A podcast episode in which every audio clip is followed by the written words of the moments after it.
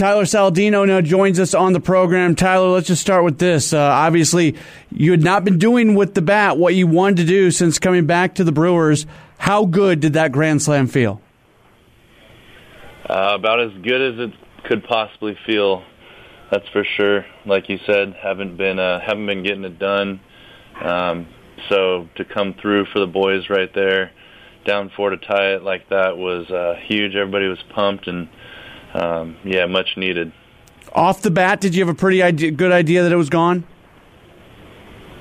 Yeah, I thought so. It was I didn't um, you know get it to where I knew for sure, but I was just kind of I was kind of blowing at it and hoping it would stretch a little bit.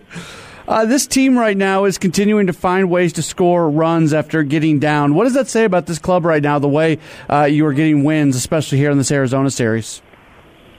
Yeah, it's huge.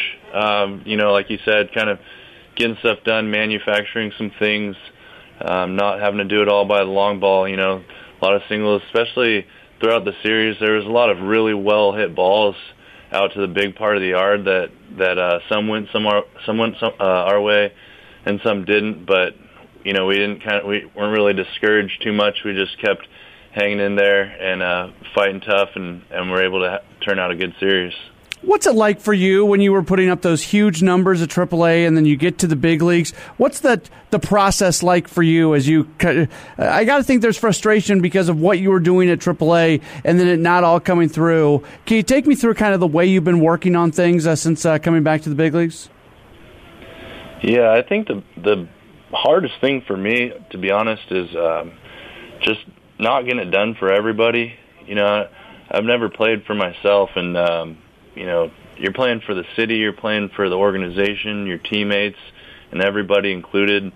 And so, if you know you're not getting done, just me personally, I, I take that really personal and it's, it's hard. So I kind of battle my own demons, you know, with that kind of stuff. But just every day you just got to show back up and and you know make sure you get all your work in and you know maybe if there's a little thing here or there discussion or something just whatever it whatever it is you're just kind of you're just continuing to work and and um at the end of it you really just got to get good pitches and and get the get the good part of the bat to the ball or you know try and find a hole or something just you just got to grind it out. That's really all there is to it. Last thing for you, second consecutive day where the bullpen just does a fantastic job. They have to cover six innings today, and they don't give up a run. How good is the bullpen performing here over the last few days? Yeah, that was huge. Uh, I mean, obviously the circumstances for that today weren't great. Um, hoping the best for Woody, but uh, the bullpen to pick them up like that, pick everybody up, and do the job that they did um, you know, some big spots too.